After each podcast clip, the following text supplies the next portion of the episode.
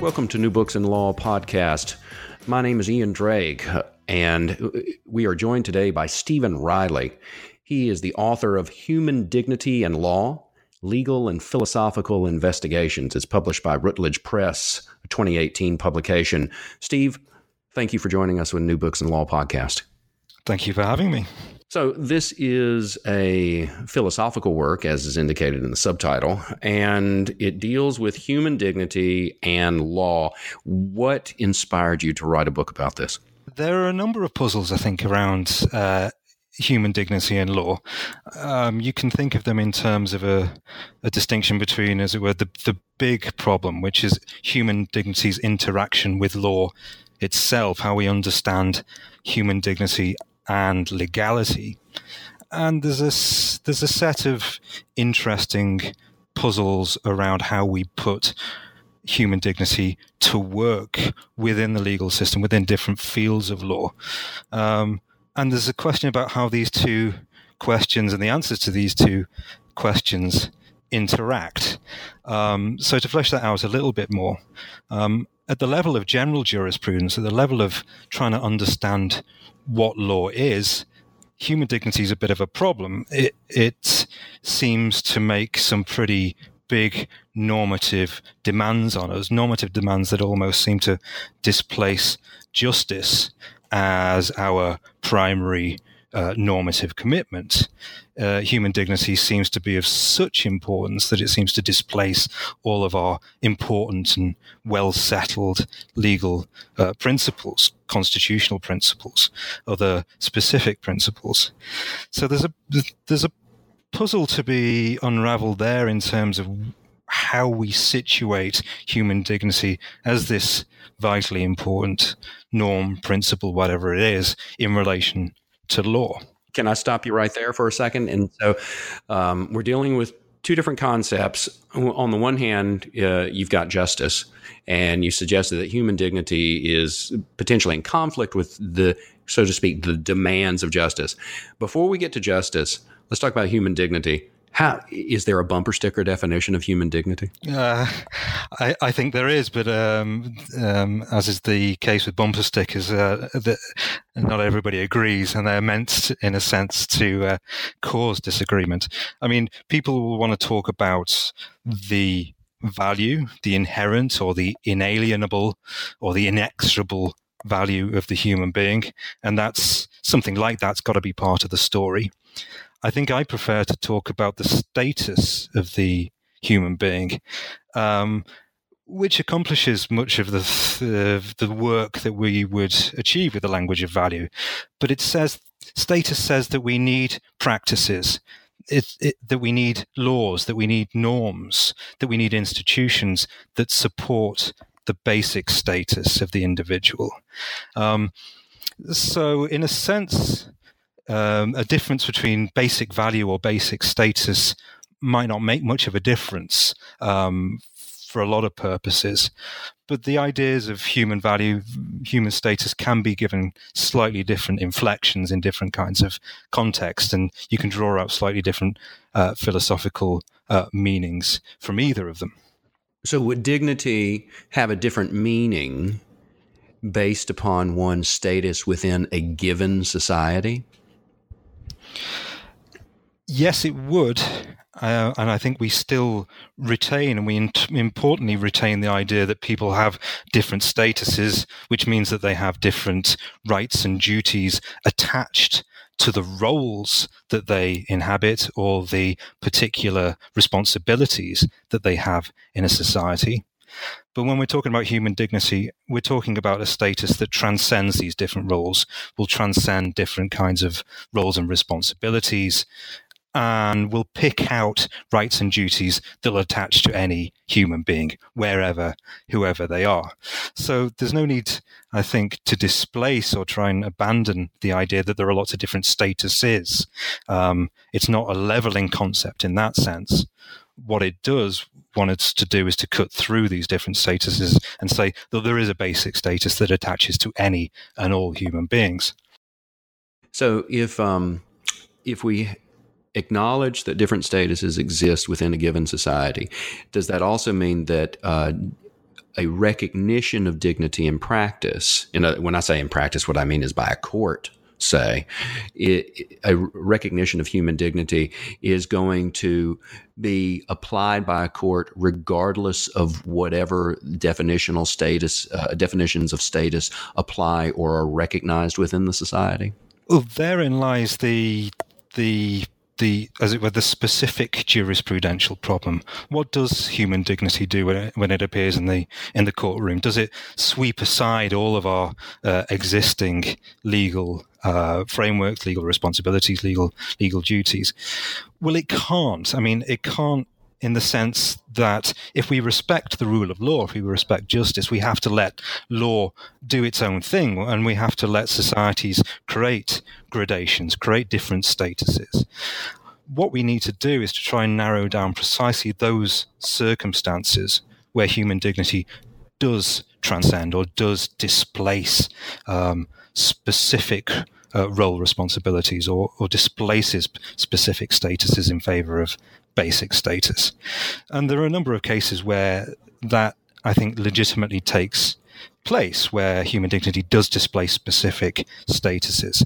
So when we're thinking in terms of finding our way to the meaning of equality, equality is a very formal notion.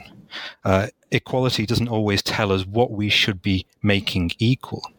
What human dignity does is force us to be clear about what basic status is and thereafter where and how we should be affording equality. So it's not as if the, uh, human dignity um, is an automatic trump in any kind of uh, uh, uh litigation or adjudication. It has a specific uh, set of uh, exemplary circumstances where it does impose uh, concern with basic status as a, as opposed to uh, specific statuses ascribed uh, by a society. So uh, let's think of a a particular example uh, that a court may be confronted with a claim uh, that dignity is being offended by the law. Um, in other words, is dignity if we talk about it in a, in a courtroom or an applied context, is dignity a right that someone claims? In other words, dignity has been violated? I don't think so.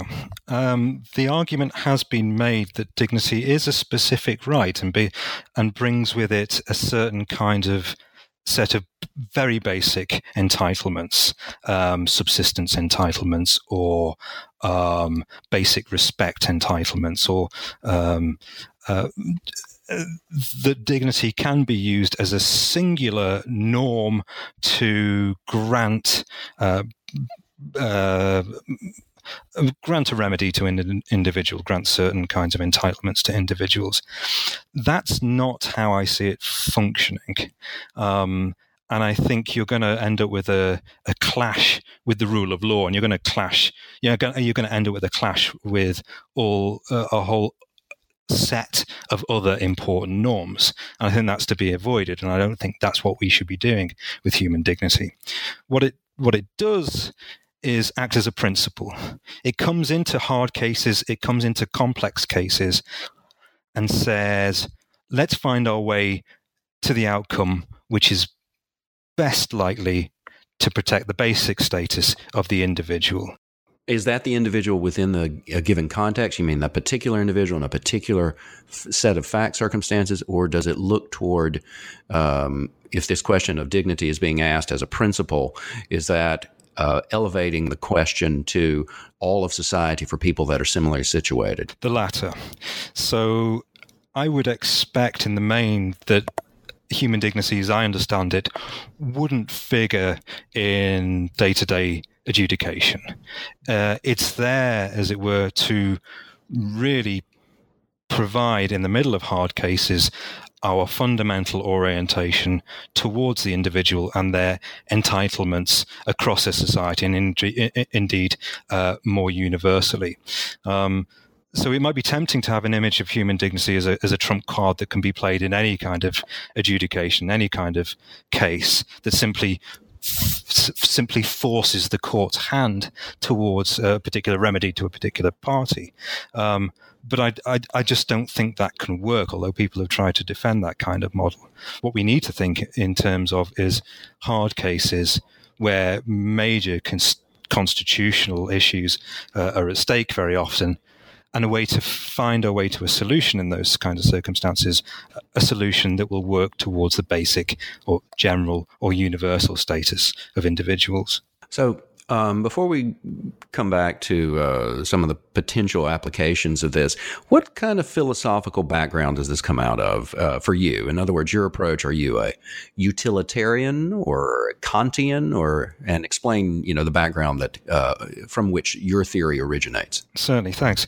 Um, I'm I've been a bit of a, a magpie in um, assembling, uh, reconstructing human dignity.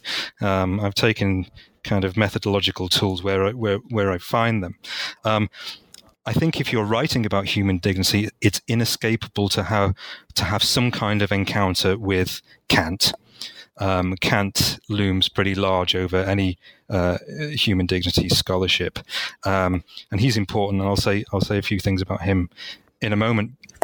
But um, another theorist has been quite important to me, and that's the American legal theorist Lon Fuller. Um, and he's he's in the background of a lot of what I'm doing there um, because of his uh, modern or procedural natural law theory, which I think makes us focus on the importance of the rule of law and preserving the rule of law and how the rule of law uh, connects with human dignity and how the two are interrelated. But Kant's inescapable. Um, Kant is a recurrent point of reference in human dignity scholarship, um, and in particular, his early uh, earlier work on moral theory, the groundwork, um, is a pretty much universal reference point for trying to understand what human dignity is. It connects human dignity with universal entitlements, with Kant's categorical imperative, his, his rational universalizability test for moral norms. Um, put in a nutshell, Kant gives us the idea that human dignity is the idea that we should never use other people merely as means to ends. We should never p- use people as mere instruments, or we should never objectify people. And that's a pretty valuable starting point, it seems to me. And it's also a starting point which is used uh, both by philosophers and indeed by courts quite often um, in order to arc- articulate what human dignity is. However, I have a certain kind of hesitation about centralizing that reading or that use of Kant. Kant, in the groundwork, when he came up with that formula, is talking about moral theory. He's not talking about the interaction between law and morality and politics. That comes later in his work. That comes in a later book, The Metaphysics of Morals, where Kant is much more concerned with the grittier problems of putting morality to work within polities, within states, within real um, uh, real circumstances. And there we find a slightly varied um, conception of human dignity. We find something closer to the idea of what he calls innate right. That's the idea, essentially, that we are all uh, naturally equal. We are all naturally sovereign, or put it another way, no one is naturally uh, superior to anyone else. And that is his starting point for his reflections on law and morality and politics and the interaction between them. And I think that's important and a slightly neglected uh, route into understanding Kant and human dignity. It's less a pure moral theory, but rather Kant um, trying to understand us as free and equal, but having to coexist. Um, so, in some, there is a reckoning with Kant, but it has to be a kind of, it's a very critical and combative, to some extent, reckoning with Kant. But there's also Fuller and Fuller's legal philosophy, and that's, I think, quite important uh, too. So, in regard to Fuller um, in his concerns with procedures and the application of law, um, let's uh, let's outline what does what does Fuller mean by natural? What what do we mean by natural law in relation to uh, the concept of um, the origin of legal rules and how they apply? That's a very good question. Um, and Fuller himself um, was very resistant to the language of natural. He much preferred the language of uh, a, a, procedural theory of law.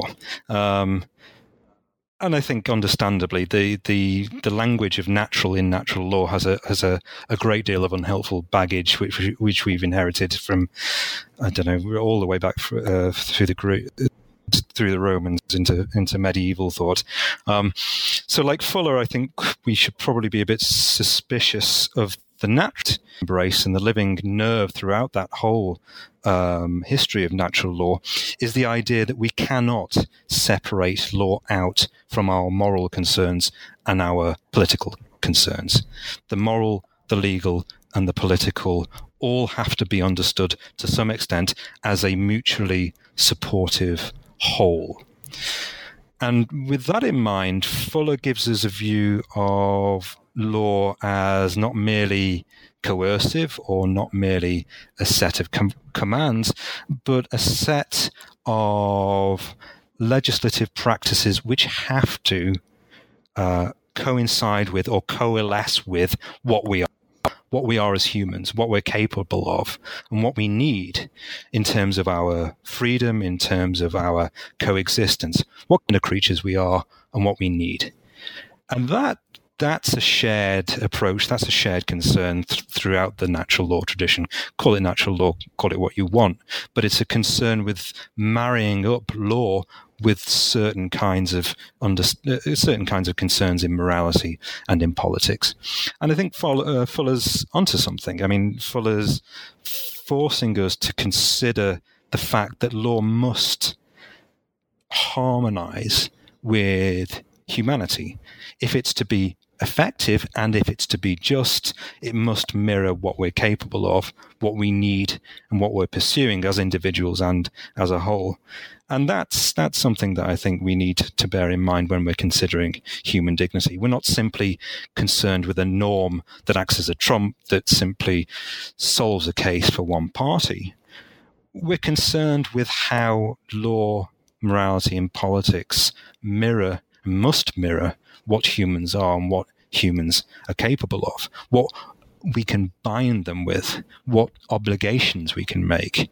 So there's a there's a there's a concern in Fuller's work with human ontology, what we are, with obligation, uh, how we can be forced to act, what kind of obligations we can bind ourselves with and with other, others, and there's a concern with freedom as well, with maximizing the possibility of the law being self executing, the law not simply being coercive, but allowing us to take the law into our own hands and to follow the law as rational and free individuals, not simply as reactive and fearful slaves of the state. Now, of course, in modern political theory, we have the uh, contention between Kantian approaches, which are concerned with principles and adherence to principles, sometimes to the disregard of consequences, but invariably there's the concern not just in courts of course but this is in within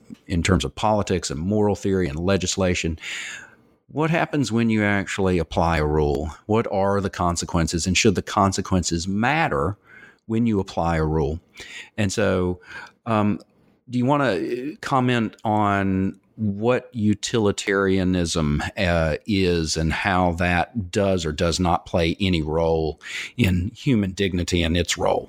We characteristically see human dignity quite consciously, quite openly displacing utilitarian calculations or utilitarian considerations in the courtroom. Um, classic example of this is in the uh, uh, the, the German Constitutional Court, um, where Germany's Aviation Security Act was intended to authorize the state to shoot down passenger planes if they become weaponized, uh, as they did in in in nine eleven. Um, well, uh, um, some German citizens, frequent flyers, uh, as it happens, challenged this this this act under the first norm, the first principle of the German constitution, which is human dignity, and they challenged it successfully.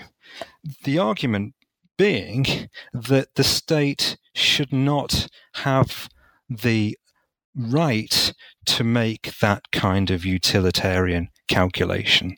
The state should not have the power to, to make a a weighting game or weighing game rather, where uh, a quantity of lives on the one hand might outweigh a quantity of lives on the other. Whether or not there are circumstances where you have to make that decision, and I think you probably have to make those decisions in some uh, limited tragic circumstances. Nevertheless, says the court, because of Article 1, because of human dignity, the state should not have the power to make that kind of judgment. Now, I think p- perhaps intuitions divide on whether that's a, a, a, a, good decision by the court, whether it's consistent with the with the German jurisprudence on human dignity, which I, I think it is, and whether whether this is a good approach to the powers of the state more generally. Um, but it's a very characteristic um, deployment of human dignity. Um, and I think I think it's defensible. I think you need an assertion at the root of a constitution. Doesn't have to be written down, but it has to be implicit at least that the state exists for the individual and not the other way around. And we concretize that in particular decisions when we think about the power of the state and we seek to limit the power of the state and show that there is that the primary normative framework that the state should bring to bear in its relations with us is a Kantian one, or at least a, a principle or duty based one rather than a utilitarian one. Now, your question asked quite rightly. I mean, how does that how does that play into a more general understanding of uh, adjudication, of decision making, of applying a rule? Well, it's a limit case. Uh, it's a hard case. Um, so again, I don't think we would want a theory of human dignity or a jurisprudence of di- human dignity to displace our normal general jurisprudence or special jurisprudence. That is to say, I don't think human dignity is going to give us a whole theory of adjudication. It's not going to give us a, an architectonic that allows us to decide the shape of public and private law, all the different subfields of public and private law. Um, it's tempting to think in those terms, but I think that's that's to be resisted. What it does is have particular functions or a specific function in hard cases, and they're very often anti-consequentialist or anti-utilitarian cases. And so much, though, of law is premised upon the consequences um, beyond a given case, though. In other words, Ironically, many decisions, as you noted earlier, they're not concerned only with an individual in a particular case, in a particular context, even though that case may be rare. Um, as you as you say, a hard case, meaning it, it just doesn't happen that often, but it tests the principles that are claimed by the parties. But um, ironically, the decision that vindicates concerns about human dignity is not concerned merely with the individual, but with the quote unquote the whole of society, meaning other individuals would be um, people who are in the same uh, potential situation in the future. And so there is this sense of a concern with the overall community. Yeah, Yeah, that that, that that that's true. Um, and I think it's it's important to know. I mean, a lot of the normative implications of human dignity, as I see it, are going to be realized through, and indeed filtered through, a human rights law. And in human rights law, you don't really encounter um, all that many absolutes. You don't encounter all that many unqualified rights. You encounter an awful lot of rights that are quite carefully and deliberately qualified such that they can be qualified by the public interest. They can be qualified by public order. Sometimes they can be qualified by public morals. But the point of uh, you carefully outlining those qualifications is that you are pursuing a harmonious whole. That is to say, building a body of jurisprudence that balances the rights of individuals and society and, and, and balances out the rights as a whole or finds the best way to combine the different competing demands made by human rights. Um, it's a bit different, I think, when you are dealing with an older Bill of Rights or an older constitution that doesn't quite have the explicit qualification that you would find in kind of post war international human rights law. When you've got an older constitution, an older Bill of Rights, it does look like there's a kind of direct um, uh, um, kind of binary or a zero sum game, whereby you have a lot of um, entrenched and well respected constitutional rights, and then you've got a newcomer, human dignity, which simply says any decision uh, must be in the interest of particular individuals and cannot be uh, brought within a, a wider, a more nuanced decision about the common good or collective interest or utility or consequences.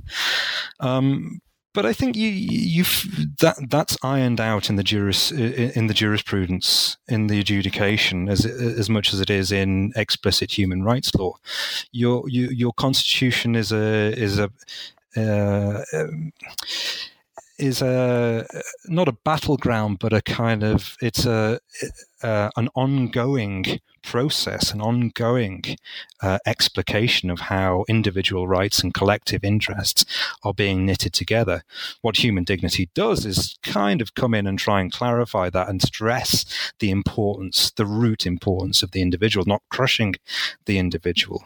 Um, but it doesn't take utility off the table. It doesn't take consequentialism off the table, except I think in those very rare cases where uh, lives are at issue or where people are really being reduced to objects or instruments at the hands of the state. So, does dignity, uh, in in terms of its um, conceptual reality, uh, does it exist outside of law? Wow, that's a good one. Um, as I as I'd like to put it, uh, I think I think the rule of law is a necessary condition of human dignity. I think if you are living under uh, arbitrary governance, then your claim to human dignity is questionable. I don't think the rule of law or legality is a sufficient condition for human dignity that's because there are certain elements of, let's say, respect or care that are um, that are normatively important, but are never uh, easily assimilated to law.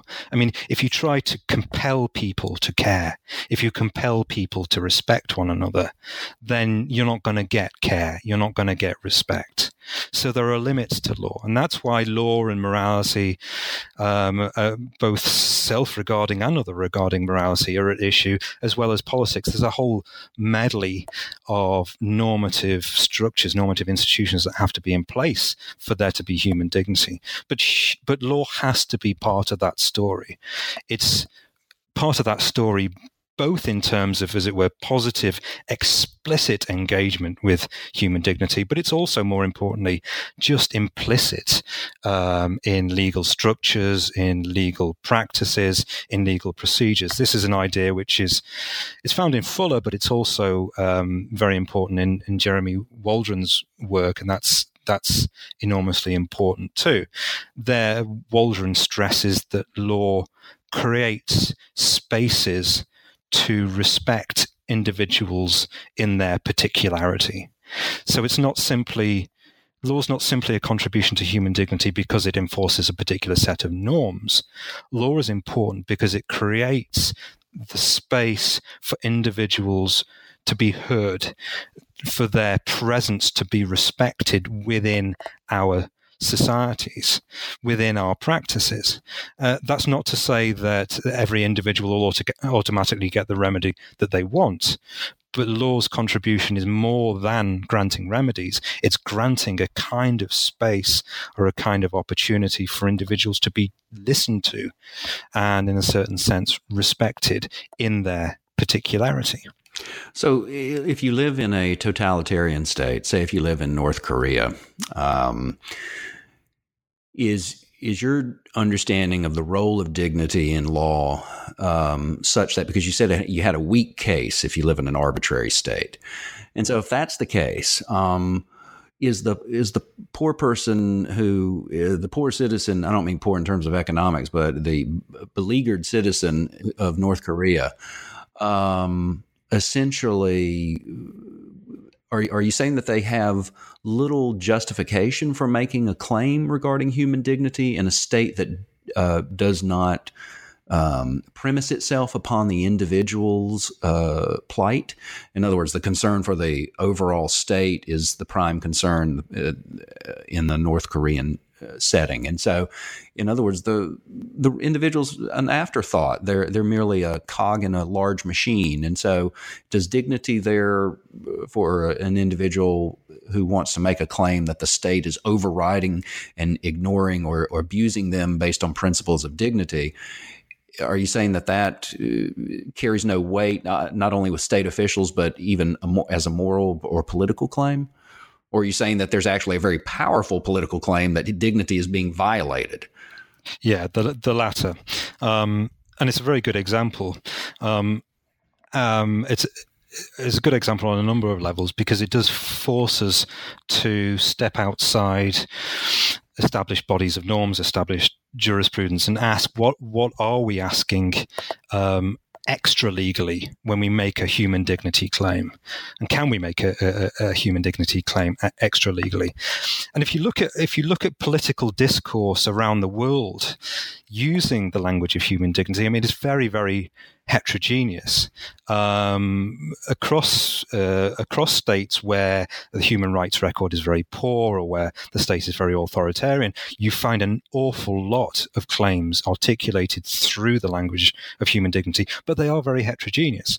So you would find in the subcontinent um, the language of human dignity is very much a demand for subsistence uh, support and for basic infrastructure, basic uh, hygiene concerns in, in, in many cases. Whereas you can imagine political dissidents to the extent that they have a have a voice. Political dissidents in North Korea would would we would be demanding regime change in the language of human dignity. Now, I want to say that these are these are, are both perfectly legitimate claims, and they're both entirely intelligible claims. And why is that? Well, you're demanding in the first instance that you're demanding that the state should be a stable and individual respecting state subject to the rule of law. So uh, I think it's it's entirely intelligible to be stood outside a legal system, a political system, saying extra legally, we demand the rule of law, we demand non-arbitrary governance, and to make that claim, you know, in, isolation from any particular substantive claims, we just want a, sub, you know, we just want a, a functioning state, um, a non-arbitrary state, um, and that's in, it's entirely intelligible to articulate in the language of human dignity. But equally, I think um, uh, subsistence claims or claims about respect for the public private divide, these are aspects of human dignity as a principle that is be, that's articulated in flourishing liberal democratic states and in struggling states and in in authoritarian states. Um, when you're demanding that um, the priority of the state be removed and the priority of the individual being asserted, you are in a position, I think, to claim the rule of law, to claim the importance of subsistence, to claim the importance of a of a good, stable public-private divide.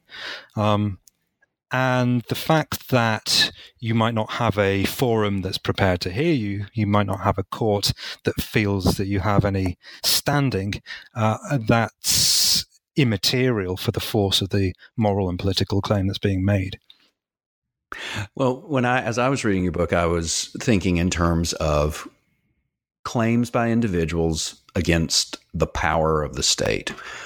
But as we've been discussing the role of dignity in society, it seems to me that there's often a debate, and this happens in policy formation. In other words, outside the courts, before anything ever reaches a, a claim of the state in, impinging upon an individual's um, autonomy or offending their dignity.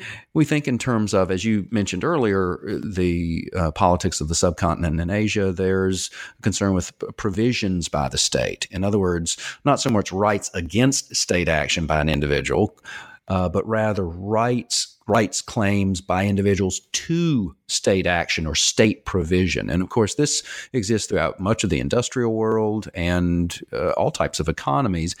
And so I'm curious what you think then about the role of dignity and justice um, in a in a debate about, say, poverty uh, reduction or poverty elimination. Because on the one hand, there's one set of political uh, views or dispositions that says you've got to take care of the um, uh, individual uh, by providing them uh, certain types of material benefits that will aid them in their daily lives and create a certain quality of life for them. While others say, "Well, wait a minute, that's that's actually harming their," and this is the word often used, uh, it's harming or reducing their dignity, uh, meaning it debases it by creating some type of or degree of dependency upon the state, thereby creating or robbing uh, the person of their dignity by making them dependent upon state provision. Is this sense of dignity applicable to your concerns about dignity and the role of law beyond conflicts in the courtroom?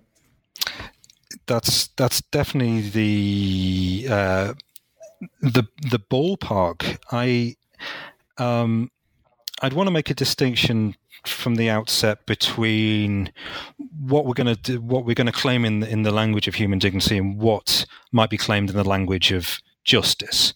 So I think we rightly claim in the language of human dignity a certain kind of basic right of necessity. So those um, very basic, survival focused um, entitlements without which um, none of our normative orders make any sense. You know, unless people are given food, clothing, and shelter, none of our other normative practices, none of our, none of our institutions are going to make sense. And I think I think that's rightly articulated in the language of human dignity. Beyond that, when we are, and there's going to be, there's admittedly, I, I, uh, there's going to be a grey area here.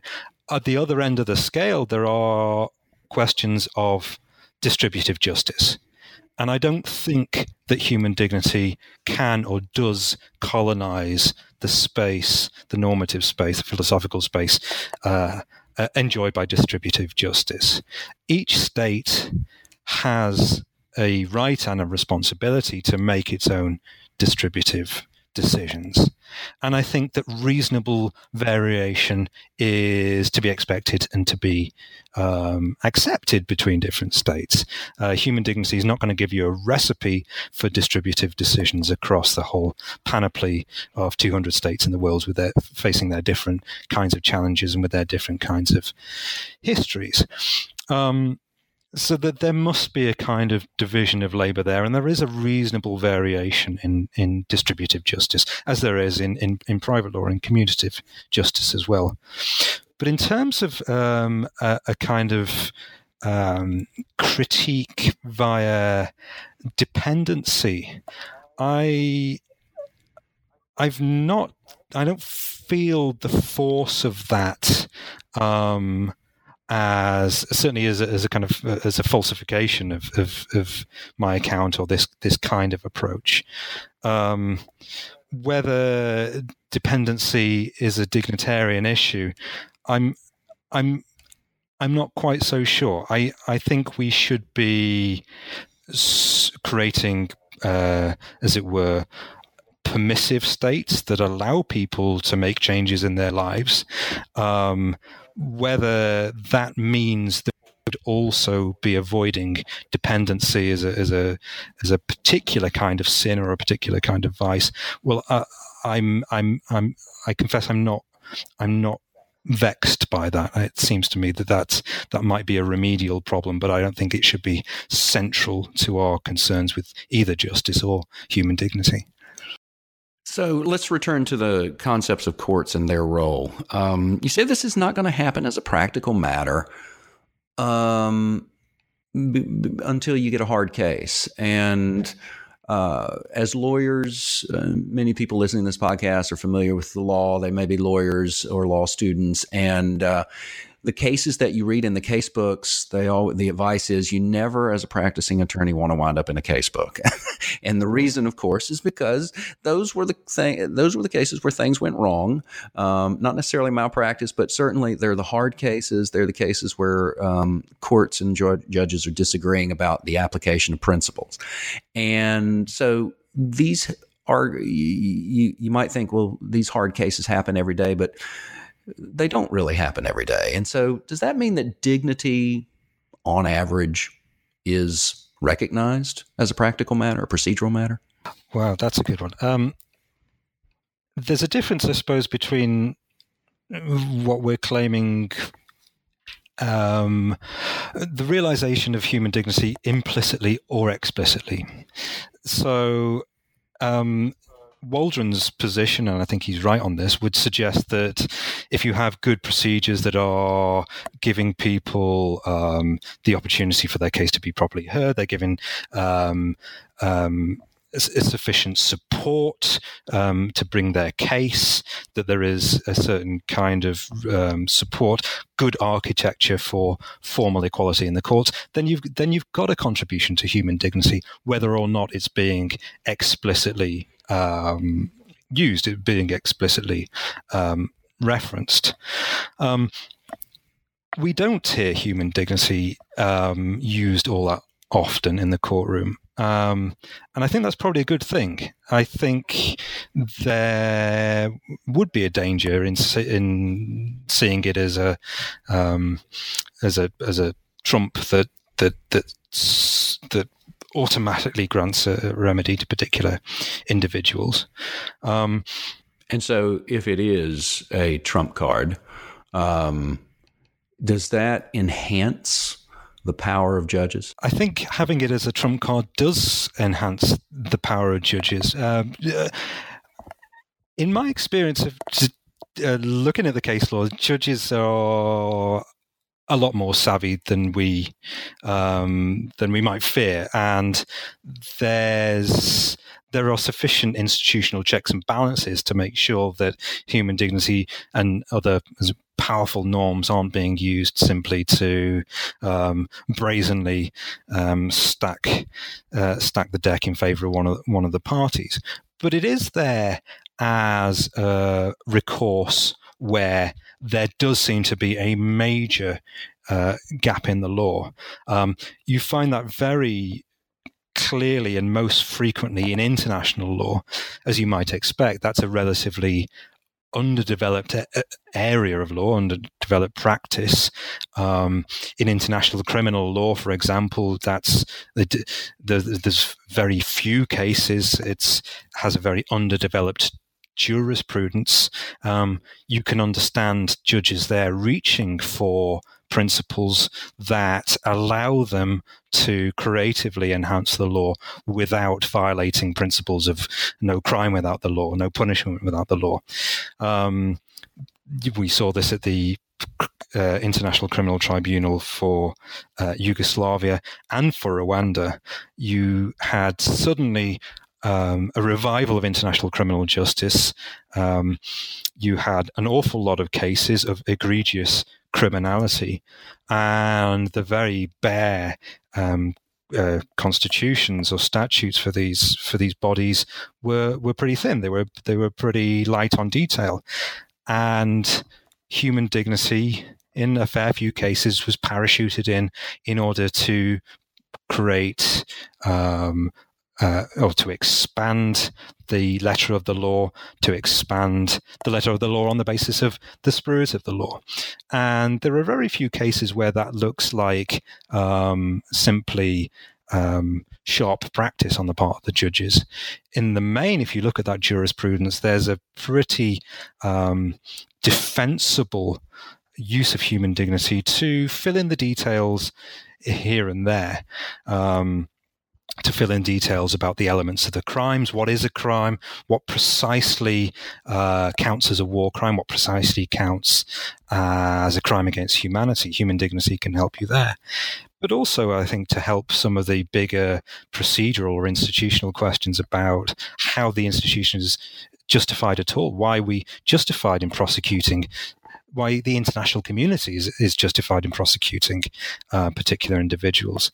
It's not surprising, it seems to me, that you're reaching for human dignity in those circumstances because international law is relatively normatively poor, but also because it's it simply makes sense as a foundational um, principle for what's going on in those kinds of courts.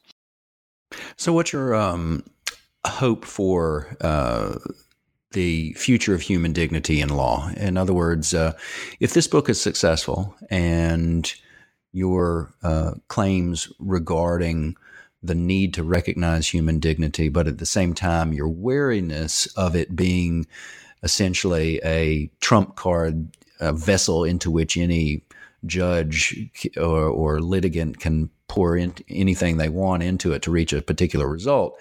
What then does that mean about um, your hopes for how dignity is actually, in fact, recognized. You're right. I, I do have a. Um, I do have a, a revisionist uh, project.